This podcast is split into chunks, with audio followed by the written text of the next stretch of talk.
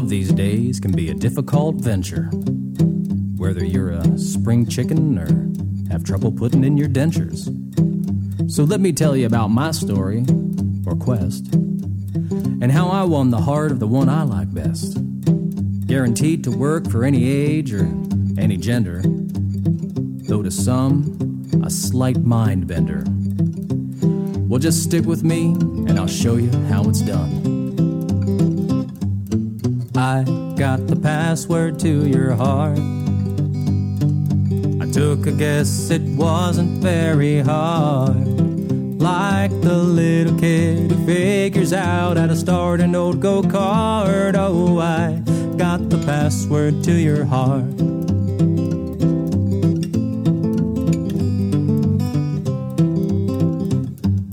I used to think fingerprint readers what it takes to get inside. But a love like yours you kept secure, so it's keel, not confide. Face ID is just flirtation without multi-factor authentication. The secret code you kept it classified. But I got the password to your heart. I took a guess, it wasn't very hard. Like the guy on Jeopardy's final round who thinks he's really smart. Oh, I got the password to your heart.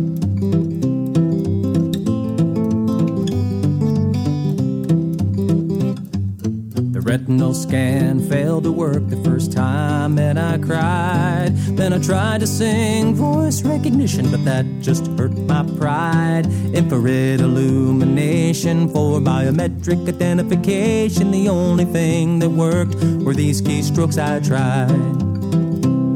It's a capital L and a lowercase O, a hyphen and a V and an E. A one, two, three, four, five, six, seven, eight, a star and a B and a T. Backslash ampersand question mark C hashtag dollar sign elemental P. Semicolon birthday I color phone number another dash and a right parenthesis. Semicolon birthday I color phone number another dash and a right parenthesis. I got the password to your heart. I took a guess it wasn't very hard like when Babe Ruth knocked that ball right out of the park. Oh, I got the password to your heart.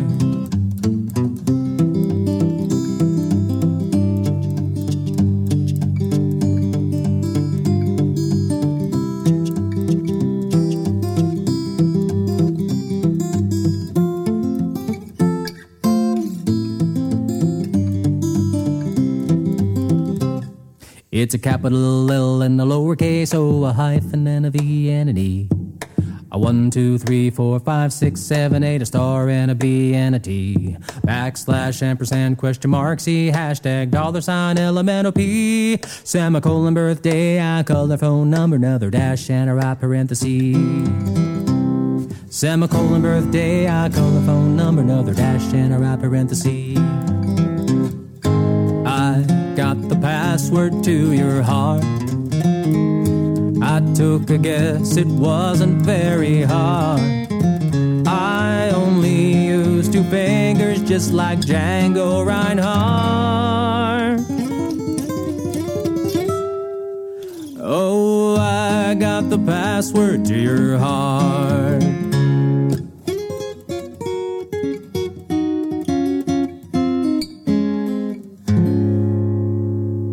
Well, welcome to the Wispy Pop Music Acoustic Radio Podcast Series. I'm your host, Todd Middle Initial C. Walker, and you have been listening to the, the song Password by Kevin Neidig. And Kevin Neidig is out of the Mechanicsburg, Pennsylvania area, and he just happens to be the 2023 Central Pennsylvania Music Award winner for Best Americana Artist. And he is on the phone with me right now. Now, hi, Kevin. How you doing, Todd? I am doing well, and you know, as we mentioned before we went on the air, it's been a long time, well before COVID ended up on our shores, that uh, I've seen you perform. I've always loved what you do. You are a phenomenal guitarist, and that song there and your guitar part shows that you have a really good thumb on the right hand. Thank you. and it's very, very difficult to do. I've gotten to the point where I can do it, and I would say in a mediocre way. But it's uh, it's something that you probably learned uh, when you were younger. Am I correct in that? I uh, man, I think the first time I learned to finger pick, I used to um, when I first started playing. There was a, a, jam session I used to go to, like a, a old time slash bluegrass slash old country uh, kind of jam. And some guy showed up and he was playing Alice's Restaurant. And I think I was maybe 14 at the time. And I thought that it was the coolest thing in the world. And I don't think I fingerpicked anything before then. And he was fingerpicking. And I was like, you got to show that to me. So that was my first experience with, with fingerpicking. And, you know, I'm more of a flat picker. So, um, you know, fingerpicking is um, sort of takes the back seat to that kind of stuff. But, uh, but yeah, I mean, I practice classical stuff and uh, folk stuff and all of that too. So that's all thrown in there. Well, how did you start playing an instrument in the beginning? How old were you? I was three when I started, and really? I started playing. Yeah, I started playing the keyboard when I was three. My grandparents had a had a uh, an old uh, keyboard, like the double double stacked kind of organ thing, and uh, yeah, so I would just sit there and and they would plug headphones into it, and I would just push buttons and and and see what what they were playing, see what my grandfather would play, and and I would just try to mimic it, you know. So I had like all this ear training because I would sit there for hours and and just play and play, and I would figure out songs like uh, "In the Mood" and "Beer Barrel Polka" and all of that stuff just by ear, you know. And I think "In the Mood" was the first song I learned when when at least they tell they told me I was playing it when I was three. So that's the uh, that's the first tune. Well, that's a very early age to start your musical career. it's pretty young. Uh, but yeah, I moved from from then. Uh, I went to drums I, in the sixth grade. I started playing drums in school, and and that was mainly just like snare drum and orchestra and and things like that. And uh, from there, I got kind of I don't know. I got a little frustrated with the drums because family would come over to the house and like, oh, Kevin, play play your drum. Like, okay, so I'd set it up, you know, and it's this whole thing. You got to set up the stand and put the drum on it and on my music stand and stuff. And I was really just practicing rudiments, you know. So I was going you know, that kind of stuff. And a few bars in, then everybody would just start talking amongst themselves and just ignoring me. And I thought, this drum stinks. like, what's the point of playing if I'm just going to be ignored? now, did you ever so, get into playing a full kit at, at any point?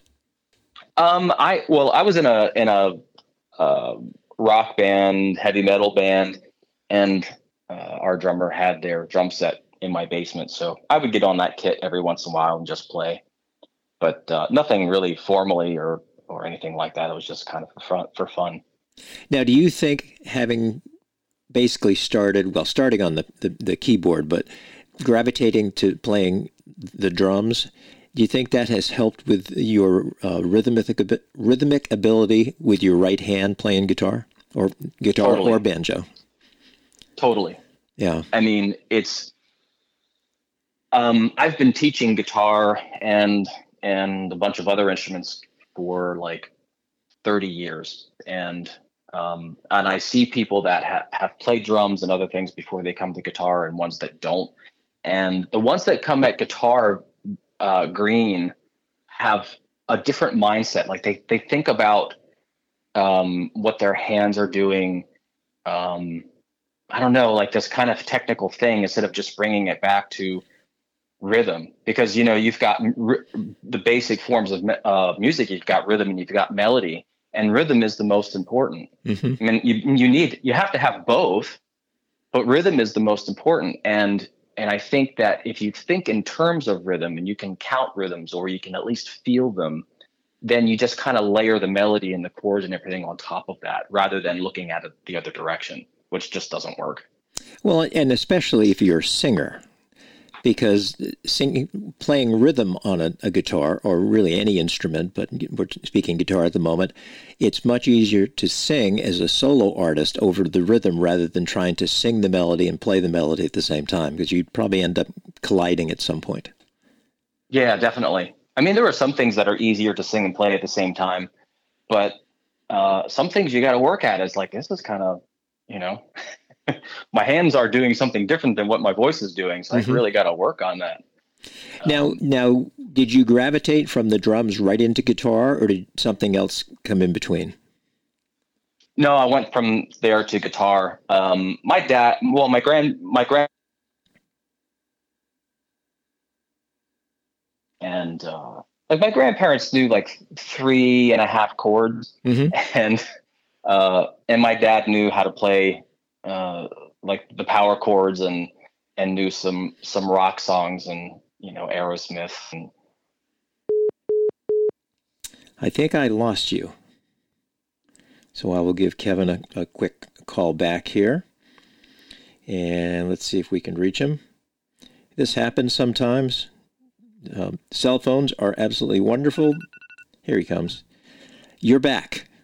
All right, we got cut off. Sorry about that. No, that's quite all right. The um, it does happen. I was just telling people when we were in the, our dead spot there that cell phones are absolutely wonderful, but you know, the every once in a while, like I cannot make phone calls from my house unless I have an extender that's hooked up to my Wi-Fi, because mm. I must be in that one little dead spot between towers and so forth. And if I'm on the phone in the house and I walk to my car and get in the car, if I drive three feet, people go, hello, hello. They can't hear me. And it just drops it until I get down the street. So cyberspace oh, is a wonderful thing, but it does happen. No problem. Yeah. Okay. Um, I guess I, you know, I said about my grandparents knowing some chords and my dad knowing some ACDC and stuff like that. And uh, when I was playing uh, drums, the snare drum in orchestra, I noticed like we would play concerts and things, and all of the people that were playing the melody instruments got all of the attention. Mm-hmm. Right, like the rhythm section was like no attention at all. Like they didn't care about us. We weren't doing anything. and, and, and you're usually sitting or standing way in the back. Right, all the way in the back, and um, and so I thought, well, I want to play something that has melody, and I knew the guitar had melody, and you know the the music I was listening to all had prominent guitar players, and I was like, okay, well, I want to try this guitar. And my grandfather's guitar, he had this old archtop harmony guitar, and we were never allowed to touch it, you know. And and I don't know if I said I wanted to play it or something, or he just brought it out, and and he showed me how to play a G, C, and a D7 chord on it and I was like, okay, well, fingers go here, fingers go here, and and like this. And he's like, okay, and this is how you strum. And he showed me like the like the boom chick strums, like boom chick, boom chick, hitting the bass notes. I'm like, okay. And you know, in the first hour, I was playing songs and switching chords and all that that kind of stuff. And uh, and then I showed Dad what I was doing, and he's like, oh, okay, well, here's this uh, Aerosmith song, and and I was like, okay, I'm watching him how to do it, and I picked it up, you know. And I think in the first hour, I I learned everything that he knew on it, and uh, that was the end of it. But you know, it's like uh, after teaching for so long, I didn't realize that picking that instrument up so fast was not normal. Very and, highly uh, unusual. Yes. I mean, I've had students that took six months to play a G chord. I mean, obviously they're not practicing, but it's like, wow, that's that's a extreme, but it happened. Now, did you? And you said you you you played you, you're drummer in a band. Um, now, did you did in that band? Were you the guitar player, or were you doing other things? Yeah, I was the guitar player. I played electric guitar then. I don't really touch electric anymore, but that's what I did. Yeah. Now, when did you start singing, or were you doing that in the band? Um, no, we had a singer in the band. I um, I would do the occasional uh, harmony vocal, but um, I guess I mean I singing full time, like doing it for real, for real, probably didn't happen until um, maybe I was 17, 18, something like that. Because you didn't think you could do it, or there were other people around you who you thought did it better, so you just didn't? Yeah, I don't. I actually don't know. I mean, I was in chorus in school, um, in high school, uh, like tenth, twelfth, or yeah, eleventh to twelfth grade. I think I was in chorus, and and so I was singing then, but it wasn't anything that was really serious. And uh, I think the the biggest I was in a in a duo called Boxology, and we started in 99, 98. I forget what year that was, but um, uh, I was singing a lot in in that. So that was like the I think the first one of the first biggest pushes for me to sing a lot more. Well, you have a very clear vocal, and that uh, can't be said by a lot of, about a lot of people.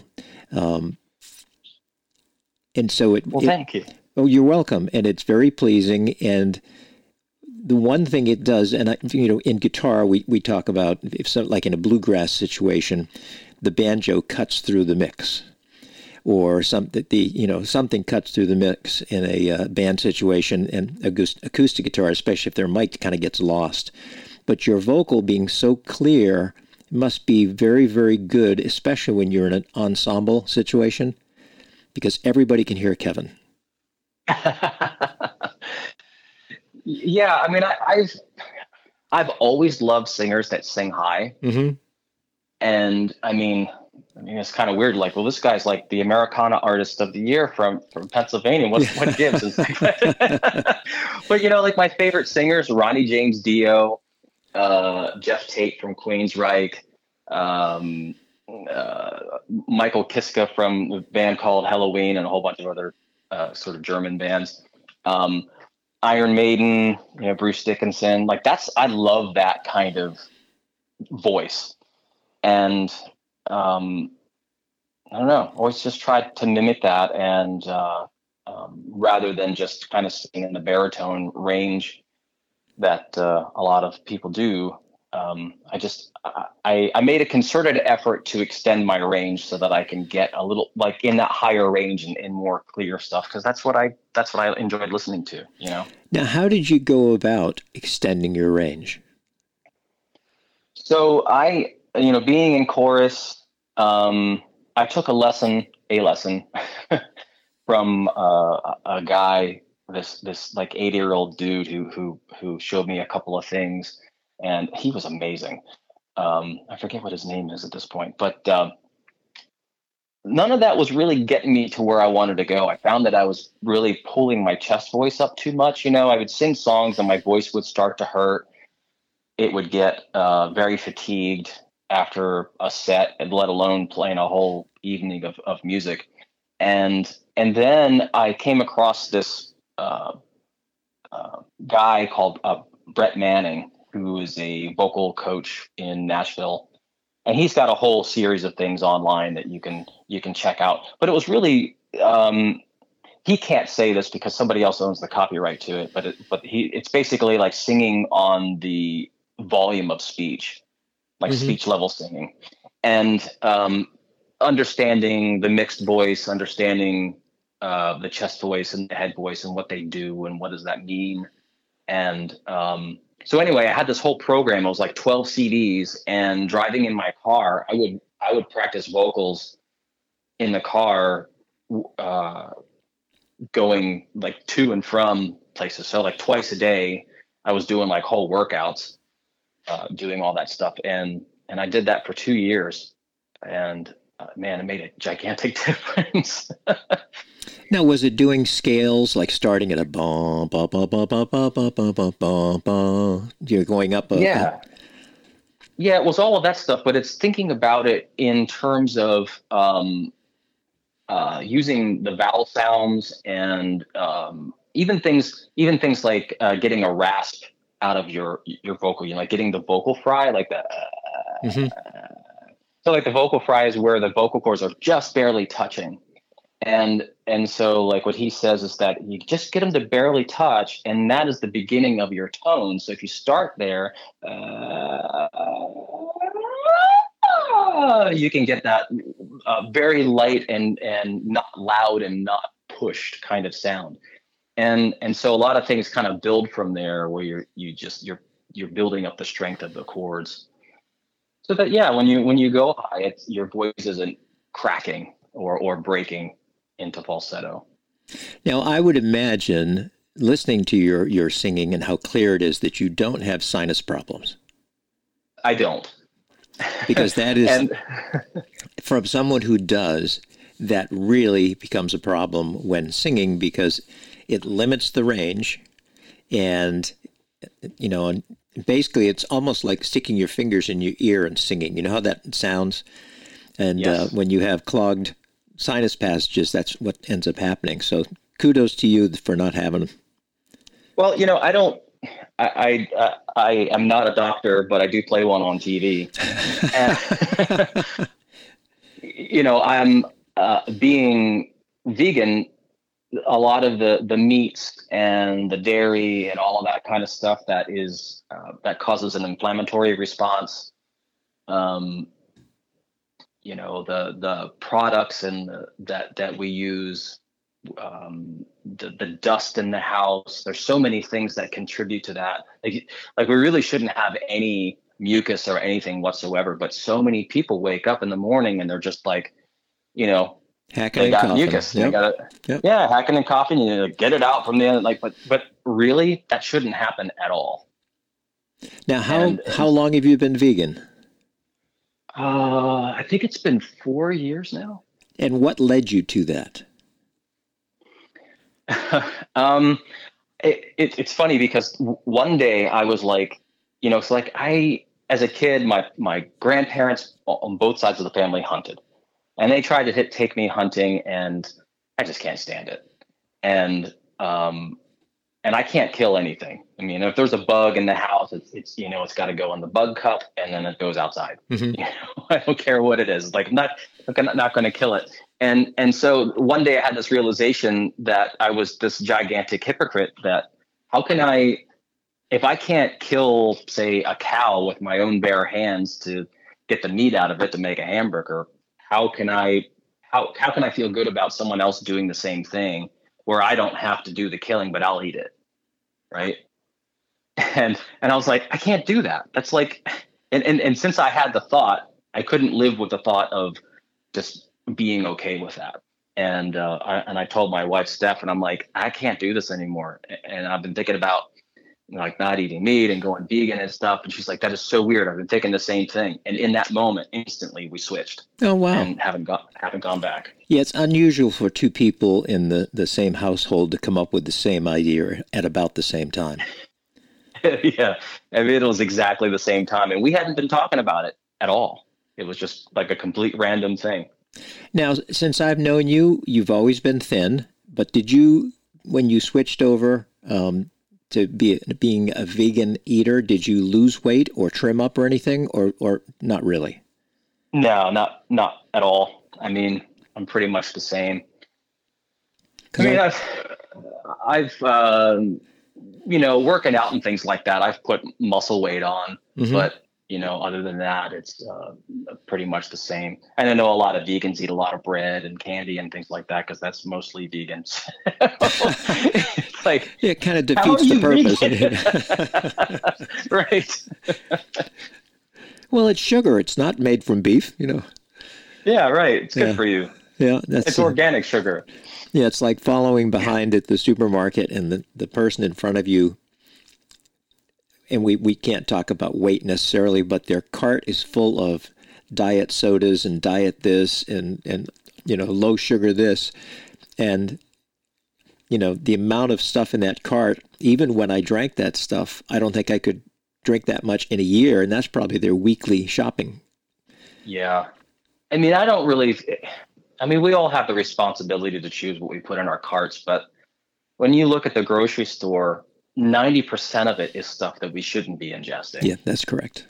And, um, you know, I'm kind of like a, a nerd why research stuff and, and learn about stuff like on a constant basis, but I can't expect other people to know that. Mm-hmm. And, um, you know, the all the cereal aisles like oh this is breakfast cereal this is what i'm supposed to have like okay well do you know about this and this and this and you know this one ingredient does this and this and you shouldn't take this and like well like how can you expect somebody to get a college degree on nutritional facts yeah well so, spe- speaking of putting things in your cart let's talk instruments and cool. your your your main instrument is a guitar if i'm not mistaken is that correct mm-hmm and what yep. what what other instruments? I know what you play, some of the things you play, but what other instruments do you play on a regular basis? Uh, yeah, so guitar, banjo, mandolin, uh, ukulele, bass, um, uh, percussion things. But that's that's my main. I would say like the, the big three is the the guitar, banjo, and mandolin, and and piano, of course. Um, but uh, I spend most of my time with the, those top three. And I'm a lot of guitars out there, and they may have even gone on your website, which is kevinneidig.com, and Neidig is spelled N-E-I-D-I-G. And they're going to ask, you know, what's your number one guitar? Oh my gosh. Well, I have a a Collings guitar that's a a 12 fret slope shoulder, and uh, it's awesome. It's got a wider fretboard on it, which I absolutely love, um, and it's just just this big sound. And uh, that that guitar was uh, one that got crushed by a falling speaker, and somebody put it all back together, and it, it sounds better now than it did before, and it sounded great before. Um, and, and then I have a Huss and Dalton, which is just an astonishing instrument. I mean, Huss and Dalton guitars are amazing. I've never played a bad one. You know, it's interesting because they're well known in small circles. You know, yeah. they're they're a you know a global quality boutique guitar firm that unless you listen to someone who plays one or whatever, not many people. You mentioned Huss and Dalton. They they ask, "Is that a restaurant?" you know, so, right. and, and yet they make some spectacular instruments, not only sound wise, but looks wise. Yeah. Yeah. This one is a, uh, a Cocobolo back and sides, and it is gorgeous. mm-hmm. And I played it. Um, there's a, in uh, Pittsburgh, there's a guitar shop called Acoustic Music Works. And and the guy there, he's like, Well, what are you looking for? And I said, Well, I want something that has a little bit more of like an open, airy sound, you know, rather than just kind of like a tight uh, mid range. I want sort of some of that airy sound. And he's like, I know what you're talking about.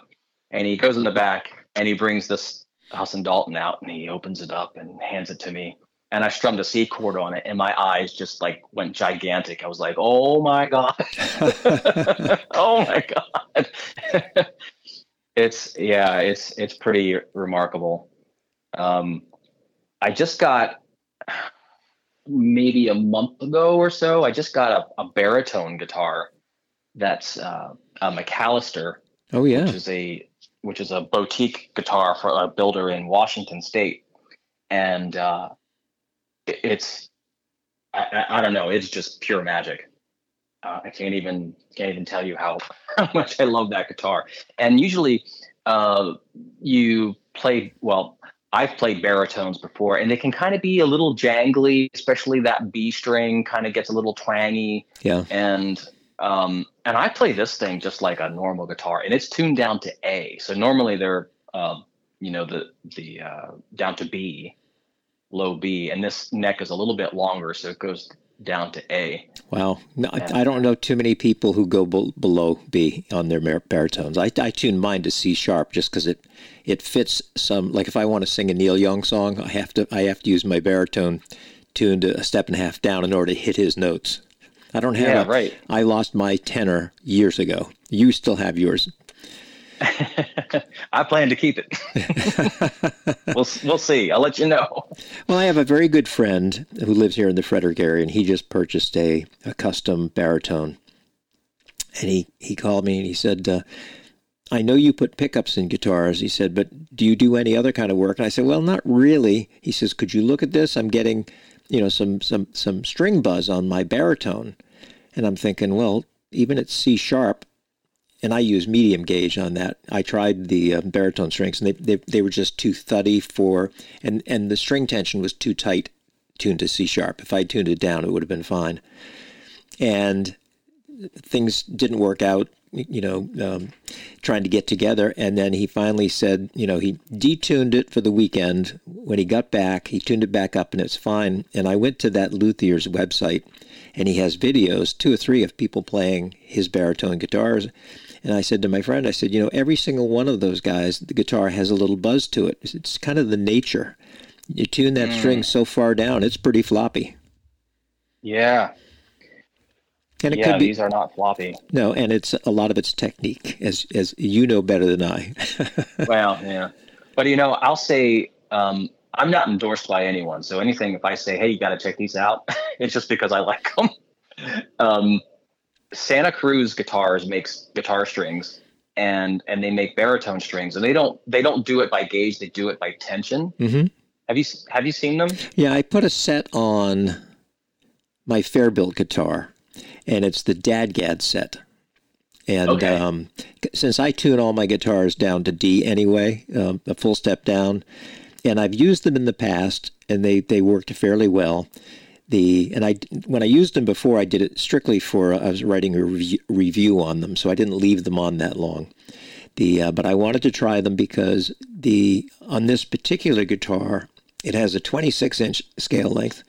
excuse me, and um, and so the string tension, even tuned to D, is a little tight. And I thought, well, I'm going to try the Dadgad low tension.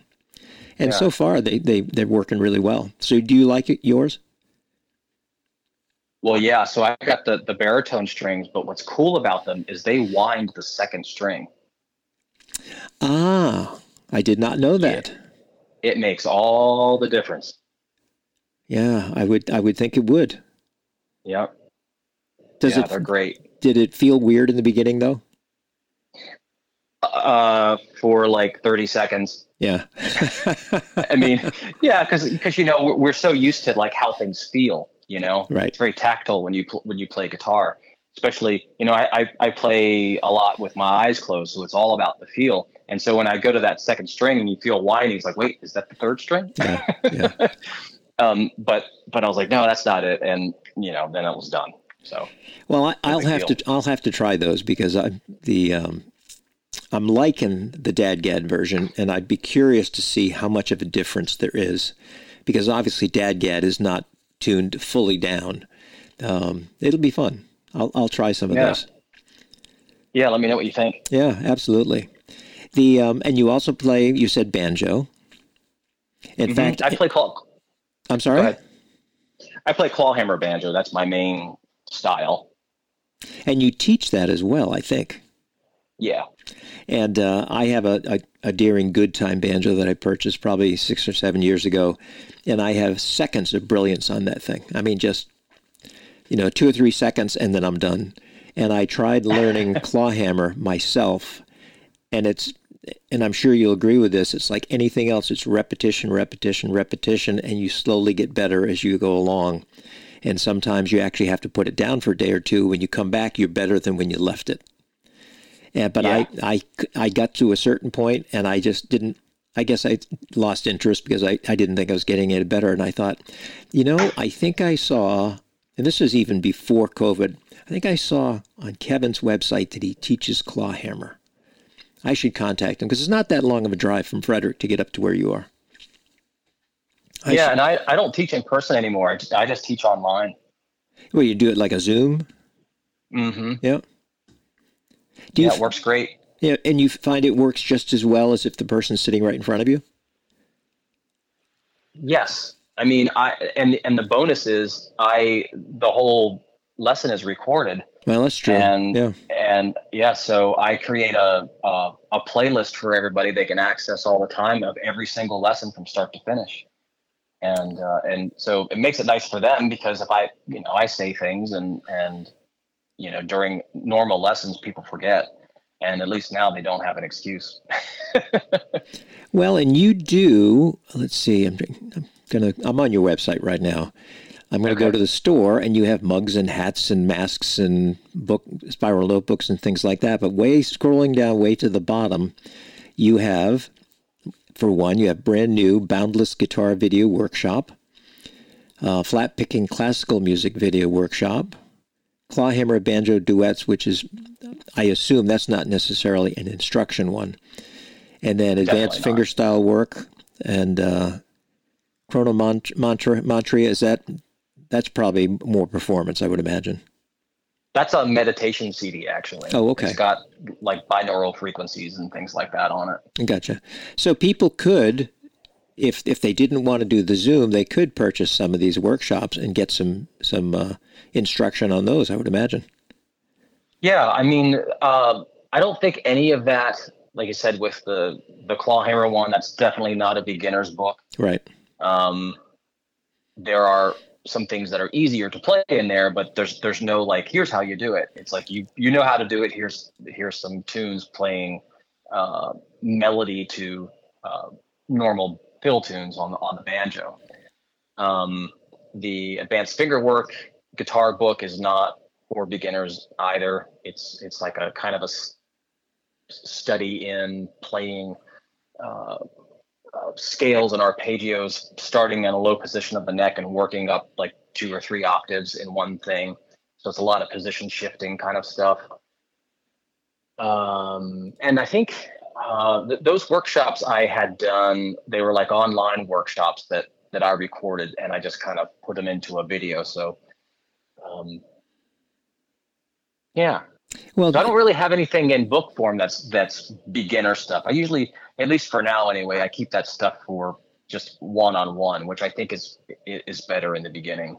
Oh, I, I, I would agree because if someone has a, a, a book or an ebook or whatever, it's so easy to get sidetracked. But if you have someone who's going to hold you accountable Yeah, and, and who can respond to and, and listen and go, mm, you didn't practice this week, did you? now, when you're talking about advanced guitar work, here's a little thing that's on your, your homepage for people to listen to. It's only 17 seconds long. It's called Riff Number One. We'll let people hear it.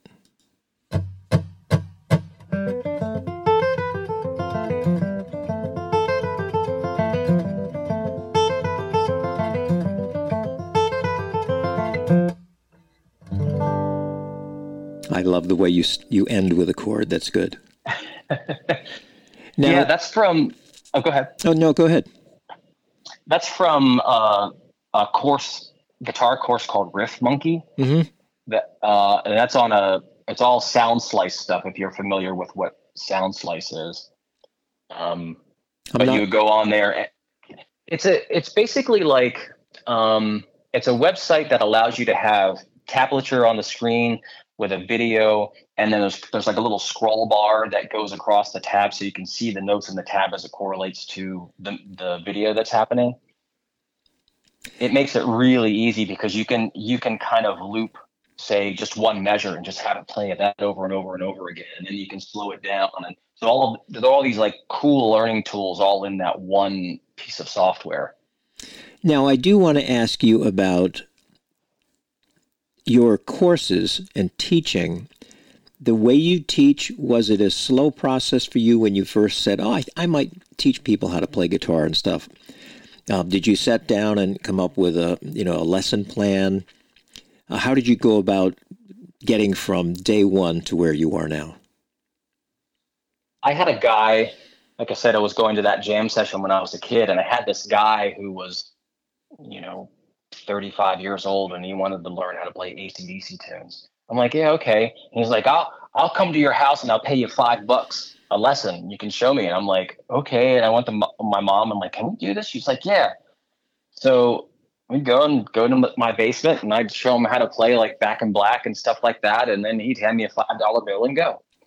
And you know so that was my my first experience and it was like oh and it wasn't anything that i set out to do. It just kind of started happening where people were asking me oh can you teach me how to do this? And um and i just kind of figured it out along the way. Um i uh, i don't have like a strict lesson plan. I have i take every student as they are because if they are I don't know, for instance, let's say some 50 uh, year old comes to me and they're like, well, I've never played guitar before and I want to learn how to do this. Well, I'm not going to really teach them how to uh, sight read standard notation and go through a whole bunch of stuff. Like, I just want them to get enough that they can hurry up and play some songs for their you know for their friends and stuff or sit at sit at home and just enjoy playing a couple of songs that they enjoy you know without really uh, getting into the the really uh, uh, into the weeds with theory too much and, and stuff. Not that we don't do that, but that's not my first priority. But if somebody is young and and they're like 10 years old, 12, whatever, then I'm going to say, well, you need to learn how to read music, and we're going to do this, and this is the book, and you know, people learn differently too. So I have all these different uh, books that I use, and some move pretty quickly, and some don't, and some teach different things. And I mean, I've got a whole bookshelf, just tons of, of music books that I've gone through, and and I just kind of pick and choose to what I think that that particular student needs. Well, the fact that you're still teaching, and I think you said after 30 years, you must enjoy it. I do. I mean, I I I enjoy performing much more. Mm-hmm.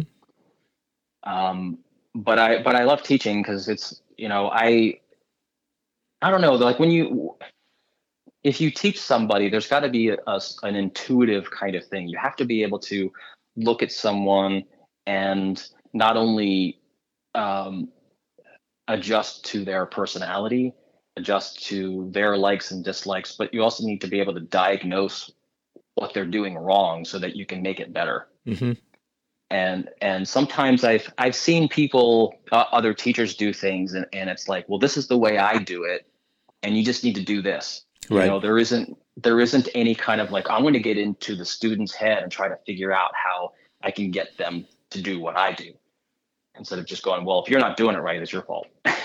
Well no and that's the, that to me that would be the best way. It's it's sort of like when you're hungry and you haven't gone grocery shopping shopping for five days and you open the refrigerator and there's nothing specifically jumping out at you and you say okay i'm going to work with what's here. So what right. you're doing then is is taking the the student whether they're beginner or intermediate or advanced and saying okay what's here? What can i make? And how can i help them become better? Am i correct in that? Exactly. Yeah. Exactly. And it's tough these days because um, I mean, it's getting it's getting tougher for teaching as long as I have. I see people wanting more of the instant gratification, yeah. instead of seeing uh, where I want to take them. Like, okay, I I see where you are, and this is where I want you to go, but it's going to take us probably two years to get there. Like, what? Yeah, I can't get there next week. well, it's you know, having run open mics for so many years and and I don't do it any longer because I just did too many of them. But I enjoyed every one of them, and some of the open mic performers who were strictly an open mic performer. They would work on a song for two hours before the open mic and they would perform it with the music in front of them or try to remember it. And then I started seeing them um, just before COVID hit and they'd be advertising that they were playing at a winery or they were playing somewhere. And I'm thinking, gosh, they must have gotten incredibly better in the last two years. Mm. And the um, no, they didn't. They just jumped. you know, and it's um, you know, you need to be proficient enough to become a good performer and depending on the venue, an entertainer of different levels. Because if you're a musical wallpaper, you, are not necessarily an entertainer because that's not your job. But you need to have right. all facets of that, and it needs to be at a certain level before you should go out and expect people to pay you for it.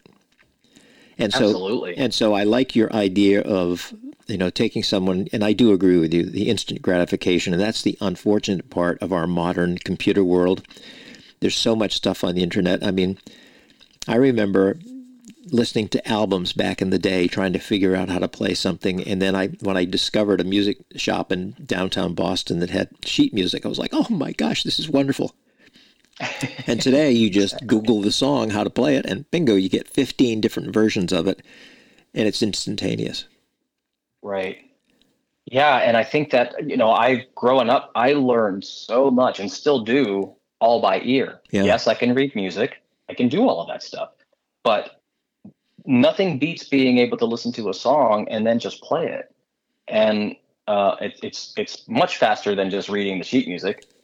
Um, and the only way you get there is by training your ear by listening and and uh, and trying to figure it out. And I think that when there's so much stuff like, oh well, the, here's how you do it. I mean, that's that's good. I mean, we need that kind of stuff, obviously. But when it's all just that, then the ear doesn't really get trained the same way. And I mean, I remember as when I was like 16, I had a friend of mine that was playing gigs and he was doing open mics like you did. And he was like, "Well, come out and play with me." Like, okay. And he'd pull pull me up on stage, and I'd be standing behind him, and and he said, "Oh, we're gonna do this song. Do you know it?" I was like, "No." He's like, "Oh, well, you'll figure it out," and he'll just start playing. Yeah. it's like I don't know the key, I don't know the song. I'm plugged in, I'm turned up. You know, I can't see his hands. Yeah. I'm, all I can go by is what my, my ear is hearing, and I was able to do it. I mean, it was stressful, but but I did it and and I think that um, a lot of people are not going to have that that ability, that kind of a skill to be able to be uh, to jump into a situation like that, and, and you need that. Well, the, the the better thing for him to have done was to say, "We're playing this song in the key of C one four five right. so, so that you knew, you know, you might not know when the chord was going to change, but you could figure that out pretty quickly as long as you knew which chords he was going to be centering the song around. So, right. But uh, that it's, I have a couple friends who are very, very good at that. Um, what I call ear. Their ear is so, so, so good. Whoops, and I didn't mean to hit that quite yet. I, am going to play that uh, in a moment, but the uh, my I was reaching to turn off the I had an incoming phone. I was trying to turn it off, and my hand hit the mouse. So I started to play that. The um, well, let's go there. Actually, the when we were talking about clawhammer banjo, you have this um, video on your site, and was it this moment is inevitable? I think is the title of it, isn't it? Yep and it's it's strictly instrumental. We won't play the whole thing because it's four four minutes forty six seconds. But I want people to hear what someone who plays clawhammer banjo really cleanly sounds like. Is that fair? okay. All right, here it is.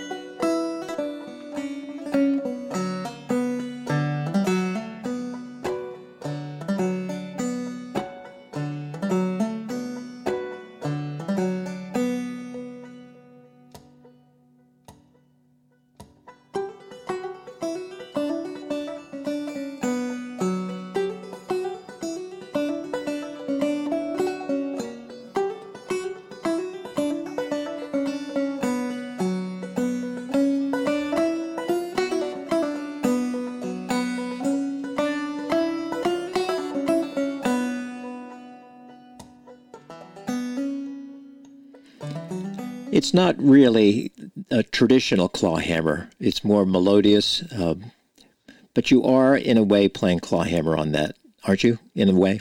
Oh, oh yeah, I mean it's definitely claw hammer. I do. Um, it, it's just not like old timey music. Right. Um, I mean, I play that, but you know, when I when I wrote that song, I, I just I was messing around. I was doing some different things and exper. I think it was a B minor tuning. I was experimenting in that, and then this kind of like uh, you know, haunting, minor, Middle Eastern sounding epic song started coming out. now is but um, No, go, go ahead. I'm sorry. I was just going to say that uh, when you play clawhammer, everything's a downstroke. You know, you're you're you're downstroking with your your middle or your index finger, and you're down with the thumb.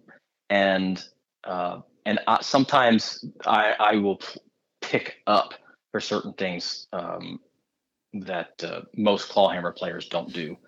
So you get a little bit of a different sound because there's different there's a different um, uh, attack that comes from doing that sometimes. Well, and I'm not a mandolin player, and as I mentioned earlier, I'm not a clawhammer or old time banjo picker. But I know that many mando players in groups they do that downward stroke that I call it the chuck, you know, and it's it is it's it's percussive, and it is a downstroke. They use the up the combination of the down and up when they're playing lead lines or melody lines. So is it kind of consistent between the two instruments? It's it's it's um, more downstroke than than, than not.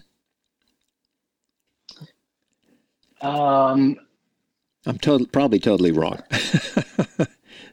yeah, no, no, no, the mandolin is is uh, a lot of alternating. It depends on what you're doing. I mean, um, if you listen to something like a Sam Bush kind of mandolin rhythm, where he does a lot of that chopping, he gets.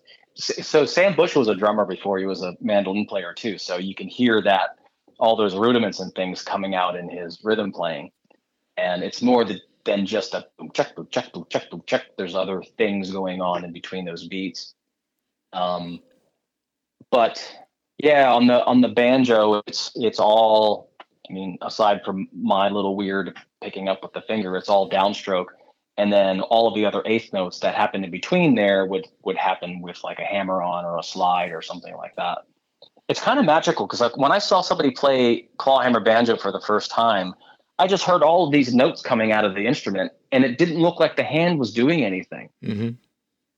And I was like, "What is this?" how is this happening?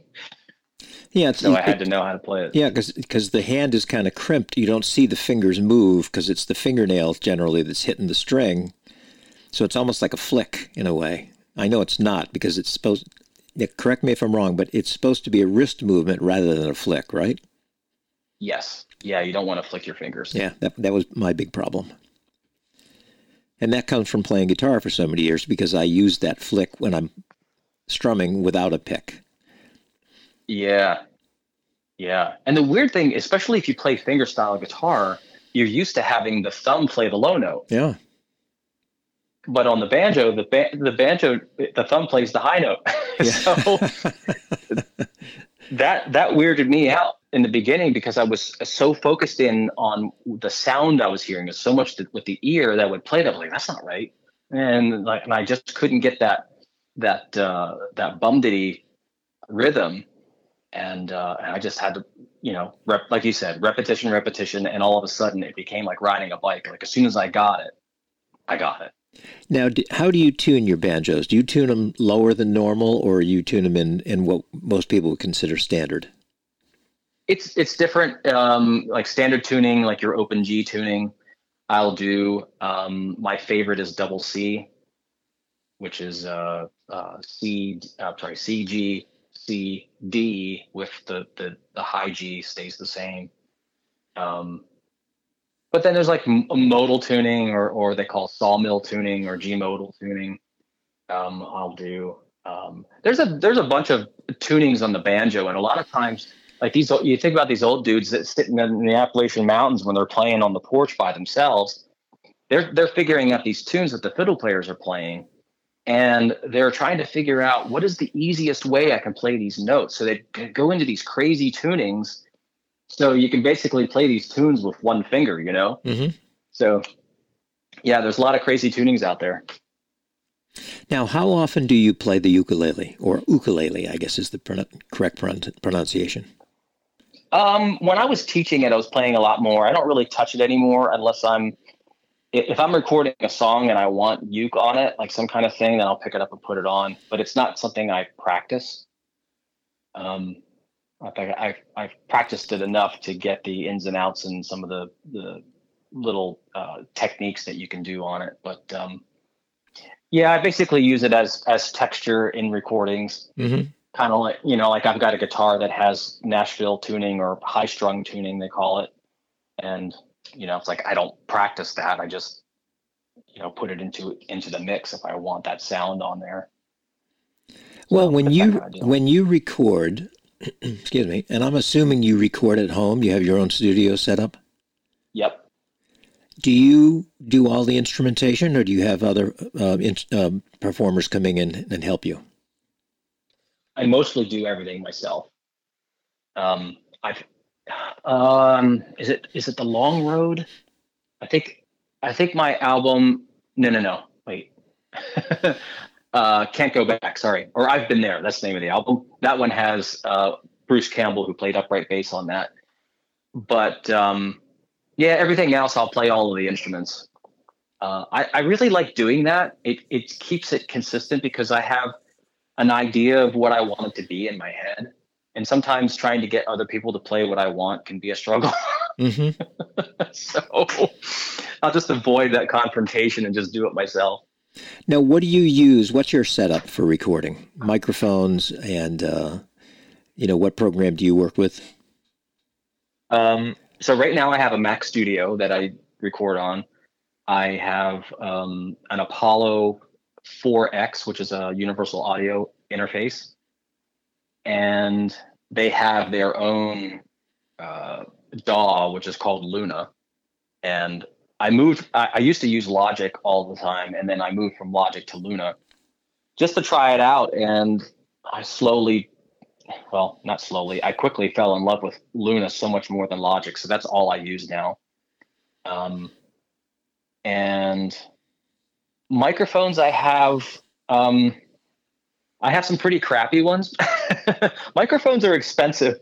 They are, and just like everything else, you know, it's like I, it's like okay, if I here's a microphone that I want, and it's like fifteen hundred dollars or it's two thousand dollars or something. It's like, man, I got to save up for months and months and months just to get a microphone. But there's this guitar that I would really like at the same time. you know what I mean? So it's always this either or. And, um, but over the years, I've, you know, like I said, I've got some crappy mics that I just don't really use, but I have a, um, a an AEA ribbon mic that I love. It's, it's, uh, is it 80 4A, 88A. I don't know. It's the one that looks like a pill. Okay. Um, it's kind of based on one of the old Sony or, or, or, one of the old RCA ribbon mics from like the 40s or something. And it just sounds great. Um, and I've got a, a Royer. Um, it's like the 122. It's a ribbon mic too, but it, it has the, like you can use phantom power with it. Mm-hmm. So it has the preamp built into it, which is nice. Th- those are my two expensive mics, and then I have uh, um, an AKG, something that I use for vocals, and it's not great. And and I just recently got uh, two of the Universal Audio pencil mics, and they something happened to them. They're actually uh, coming back from the shop tomorrow. They're, I had to send them back and get them repaired, but um, those are really nice. I mean, for they were like four hundred dollars, and they it it really upped my game. I had a couple of pencil mics, the Samsons, and they were like 130 bucks for two microphones, you know, so not very expensive. And man, I had such a hard time trying to get those things to um, I don't know. There's always like these high end frequencies that would be kind of shrill, and I try to tame that down, and it would just kind of ruin it even more. Um, and and these uh, UA mics don't really have that as much. But uh, the room is treated. I've got stuff on the walls. Um, I've got some JBL studio monitors, and you know they're not the best, but you know for the, for for the budget they work. Well, I, I had watched your video before we before I um, reached you on the phone of you doing um, Glen Campbell's Wichita Lineman, mm. and the you can see the soundproofing panels behind you with the guitars lined up, and off to the right of the screen is, is one of your banjos. But what are you recording in a situation like that? Because we cannot see the microphone or microphones.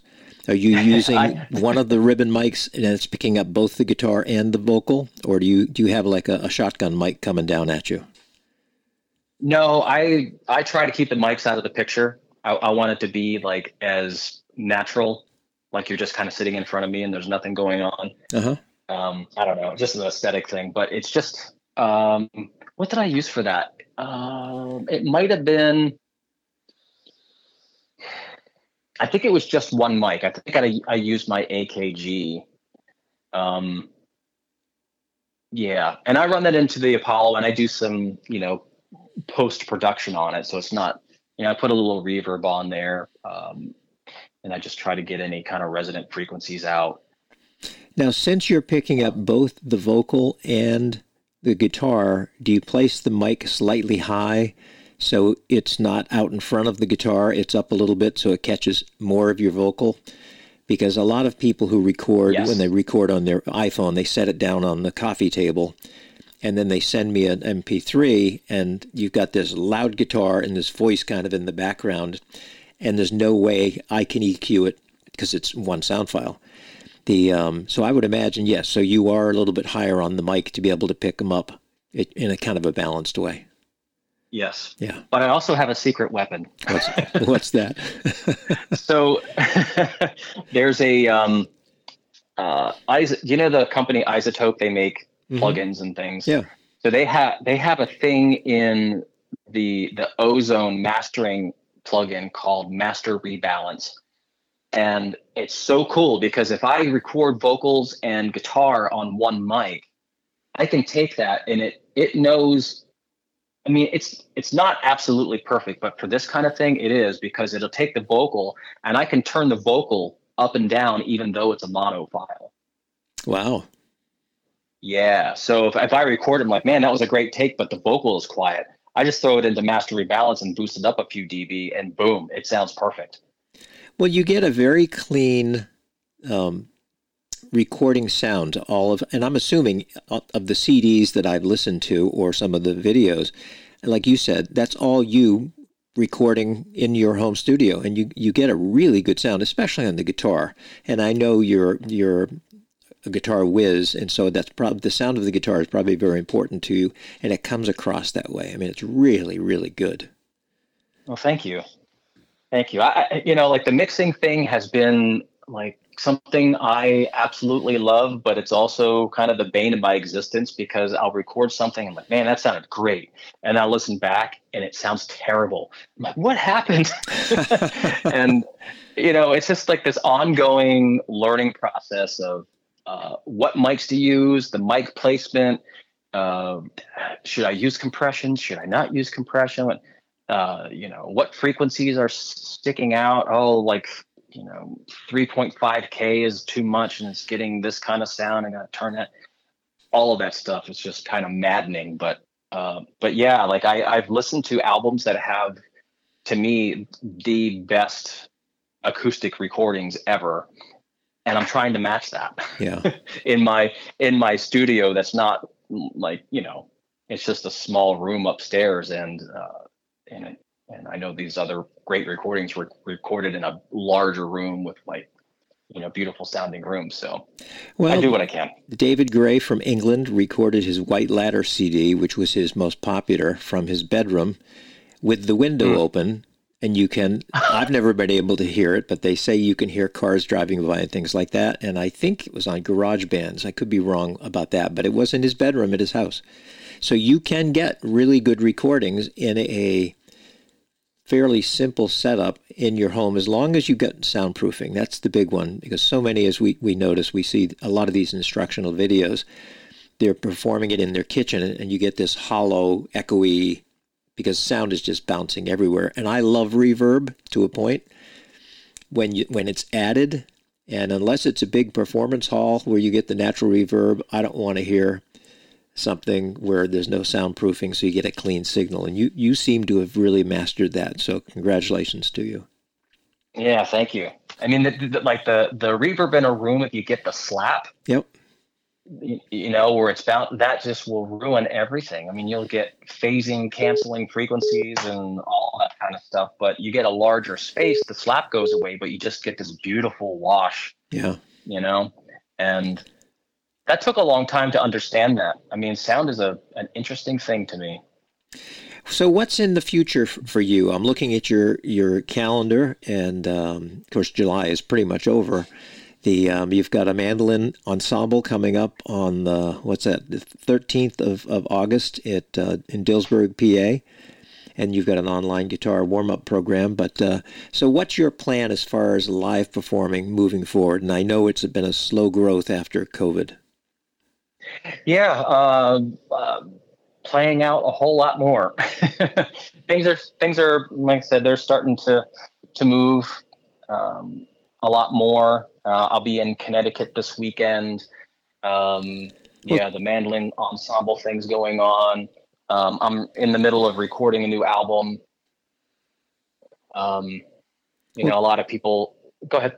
I was going to say, tell people why you're going to Connecticut. Oh, so the Connecticut thing is uh, Falcon Ridge Folk Festival, and they have this thing called the Emerging Artist Showcase, and people send submissions. I assume from all over the world. I, I don't know if it's just uh, national or not, but um, they judge it and they and they pick uh, 15 people from from that list to showcase on the on the main stage, and then uh, they are chosen. I, I, think they pick three people. Um, maybe maybe it's four, but they but, but they pick those to come back next year and actually do sort of like a songwriter in a round kind of thing as like a full main feature, and um, and the ones that won last year um, are actually getting booked as a group so they're getting all these other shows based on that whole thing. So it's it's kind of interesting. So I was selected for that, um, which is actually the second time I've been selected. I think it was like seven years ago I got selected for that. And so that should be fun. Yeah, and that's this coming weekend. Yeah, that's Friday.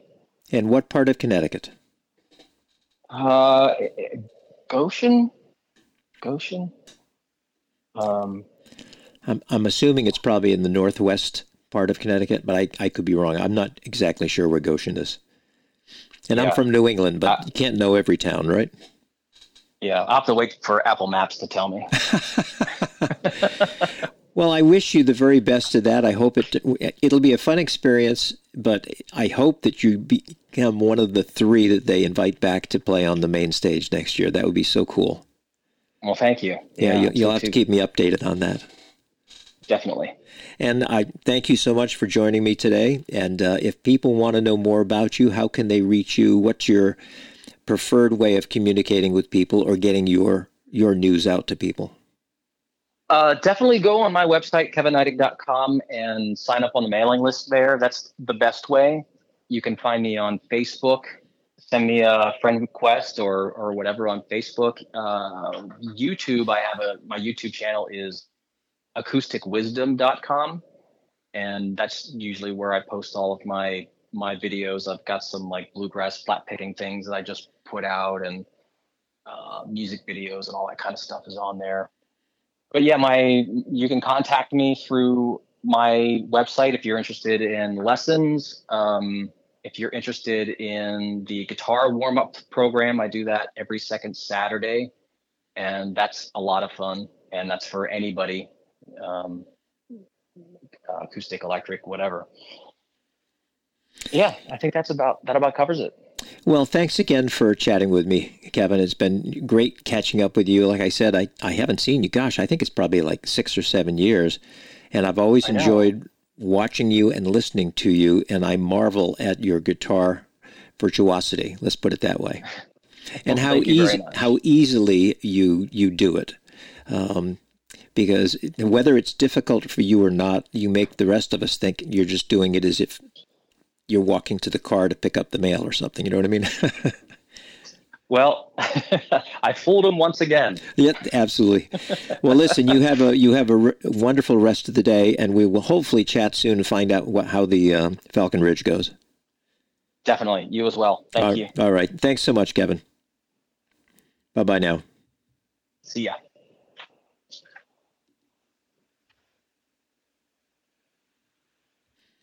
Well, that was Kevin Neidig.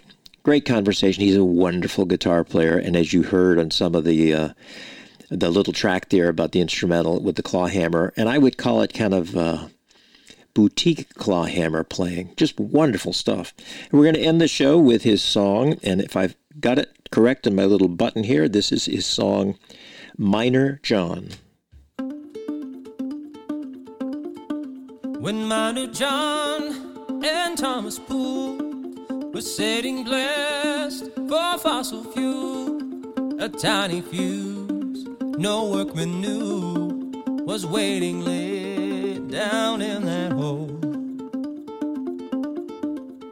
It was close to quitting time, Monday evening in the mine. Let's blow this hole, an easy one,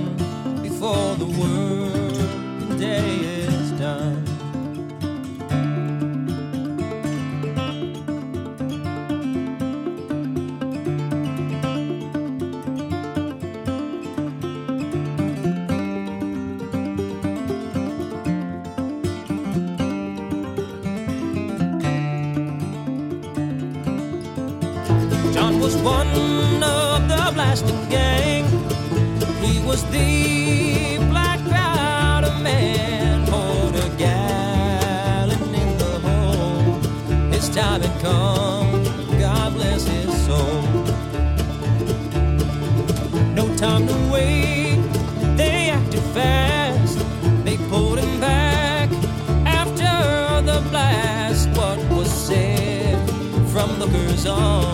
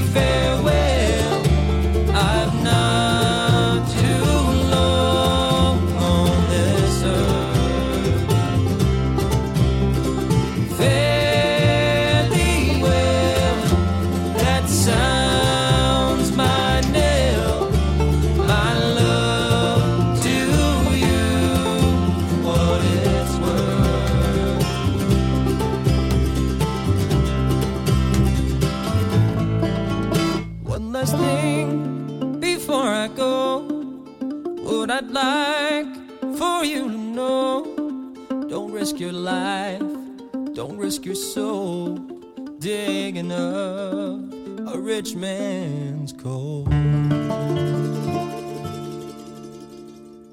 The Wispy Mob Music Acoustic Radio Podcast Series is produced by me, Todd Walker, at the Wispy Mob Music Studio in Frederick, Maryland. All the music on the podcast is played by permission from the artist.